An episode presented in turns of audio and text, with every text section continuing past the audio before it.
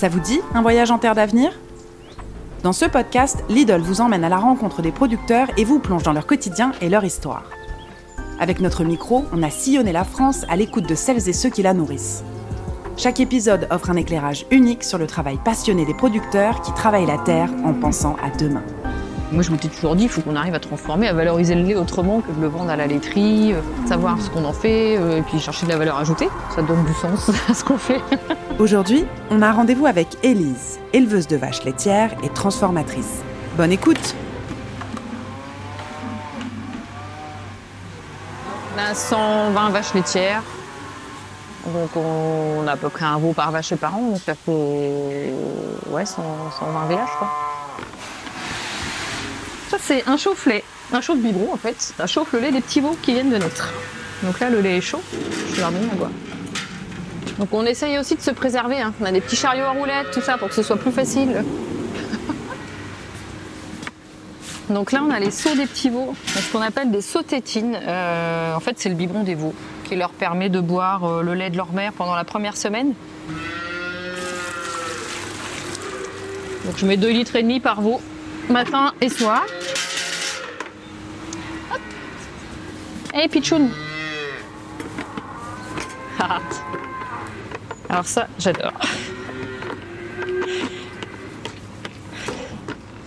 Donc quand les naissent, on leur fait euh, deux jolies petites boucles d'oreilles avec un numéro qui est propre à eux. Et après, on les déclare. Ils ont leur carte d'identité. euh, voilà, déclaration de naissance.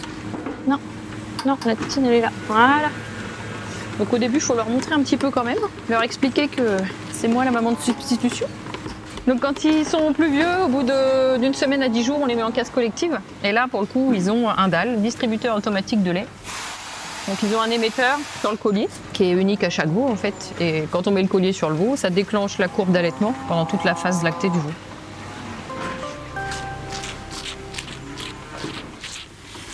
C'est la ferme de mes grands-parents à la base. Moi j'ai fait un BTS Axe euh, au agricole d'Ifton. J'ai fait mes stages en Savoie, donc euh, dans le Reblochon, à Tom et tout ça. Et moi je m'étais toujours dit, il faut qu'on arrive à transformer, à valoriser le lait autrement que de le vendre à la laiterie, enfin voilà, savoir ce qu'on en fait, euh, et puis voilà, chercher de la valeur ajoutée. Donc je me suis installée avec mes parents, mais au départ on a eu des investissements, il a fallu faire les mises aux normes. Moi j'apprenais à travailler hein, au final, parce que j'avais 21 ans, donc euh, j'ai quand même pas mal de choses à apprendre. Donc le fait de, en plus, transformer le lait d'emblée, ça aurait été compliqué. Euh, et puis il y a eu la crise de lait en 2008-2009. Donc mon mari venait de s'installer. Et là on s'est dit, euh, bah, si on doit transformer, Enfin, c'est maintenant ou jamais, quoi. Sinon, dans 10 ans, il n'y a plus de vaches dans la, ferme parce que si on continue à avoir des fluctuations de prix comme ça sur lesquelles on ne peut rien faire, en fait. Donc, on a, rech- on a cherché et on a rencontré quelqu'un qui faisait des glaces à la ferme euh, dans l'heure, sur l'ancien lycée de mon mari, en fait, l'ancien lycée agricole. Il y avait une porte ouverte, voilà, on a, on a mangé les glaces et on s'est dit, c'est ça qu'il nous faut. En agriculture, généralement, on produit un produit brut, tel que le lait, nous, voilà, traite le matin et le soir. Euh, L'atelier de transformation, en fait, il nous sert à transformer le lait donc à en faire autre chose que du lait liquide qui part à la laiterie. Donc on a démarré par les glaces, euh, glaces et sorbets. Et très vite, les gens nous ont demandé des yaourts, du beurre, de la crème. Aujourd'hui, on fait des faisselles, des crèmes dessert, des riolets, euh, voilà. Alors là, ben, la traite est terminée, les petits bons but, donc on va aller prendre un petit café.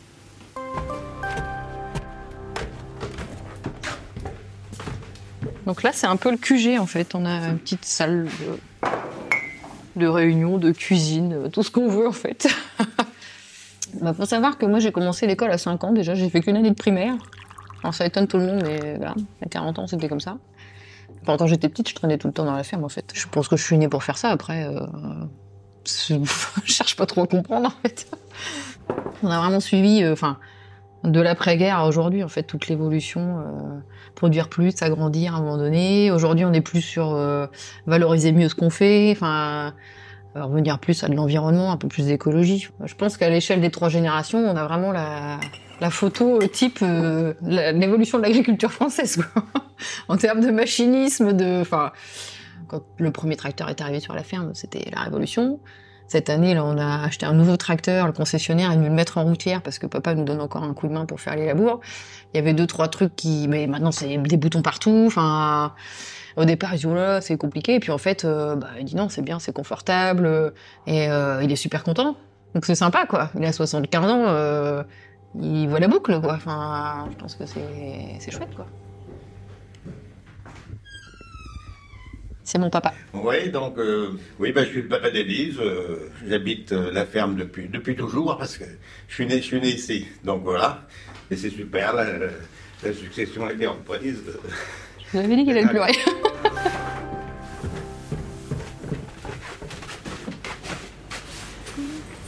Après, on peut aller voir les animaux. Donc là, on arrive dans, la, dans le bâtiment des vaches. Donc c'est là où elles mangent et dorment, sur leur euh, joli matelas et dans leur drap de paille. On a 116 places euh, pour les vaches. On alimente tous les matins avec les aliments qui sont produits essentiellement sur la ferme, donc euh, de l'herbe, l'ensilage d'herbe, des betteraves fourragères et du maïs. Alors dans les vaches normandes, en fait, elles ont différentes robes. Il y en a qui sont plus rouges, plus blanches, plus tachetées. Donc la particularité des vaches normandes, c'est qu'elles ont des lunettes plus ou moins grandes, mais là on voit, bon celles-là elles sont plutôt plus petites. Euh, on en a qui en ont des plus grandes. Là, on a la, la 85, elle a des plus grandes lunettes. C'est les, les marques de fabrique. euh. On va continuer par là. Alors là, on arrive près de nos vaches Lidl. Les petites normandes qui sont là. Donc là, elles sont nourries avec euh, de l'ensilage d'herbe, du maïs, du colza, pour permettre de faire de la viande et euh, de faire des bons steaks euh, pour mettre chez Lidl. C'est une race mixte qui permet de faire et du lait et de la viande, donc un lait quand même plutôt plus riche que certaines races laitières. Et une valorisation en viande qui est intéressante, avec une viande persillée qui est quand même relativement appréciée, euh, différente des races allaitantes. euh, mais en tant qu'éleveur laitier, c'est important aussi pour nous d'avoir une valorisation de la viande de nos, vaches en fait. Ça correspondait tout à fait à ce qu'on souhaitait en termes de, valorisation et aussi de, contraintes. Enfin, c'est des contraintes acceptables en termes de cahier des charges. L'équilibre nous semblait euh, tout à fait satisfaisant. Ça permet quand même une bonne valorisation et garantir la couverture de nos coûts de production. quoi. Donc grâce à ça, oui, on gagne entre 250 et 300 euros de plus par animal vendu. C'est quand même intéressant économiquement et valorisant parce qu'on sait ce que deviennent nos produits. Quoi. Donc c'est les deux combinés, euh, ça donne du sens à ce qu'on fait. Et mais là, on est mal parce que tout est en train de s'échapper.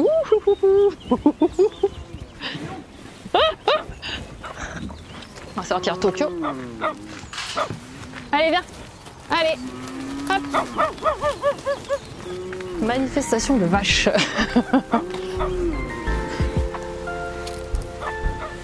Vous venez d'écouter Terre d'avenir, le podcast de Lidl produit par La Toile.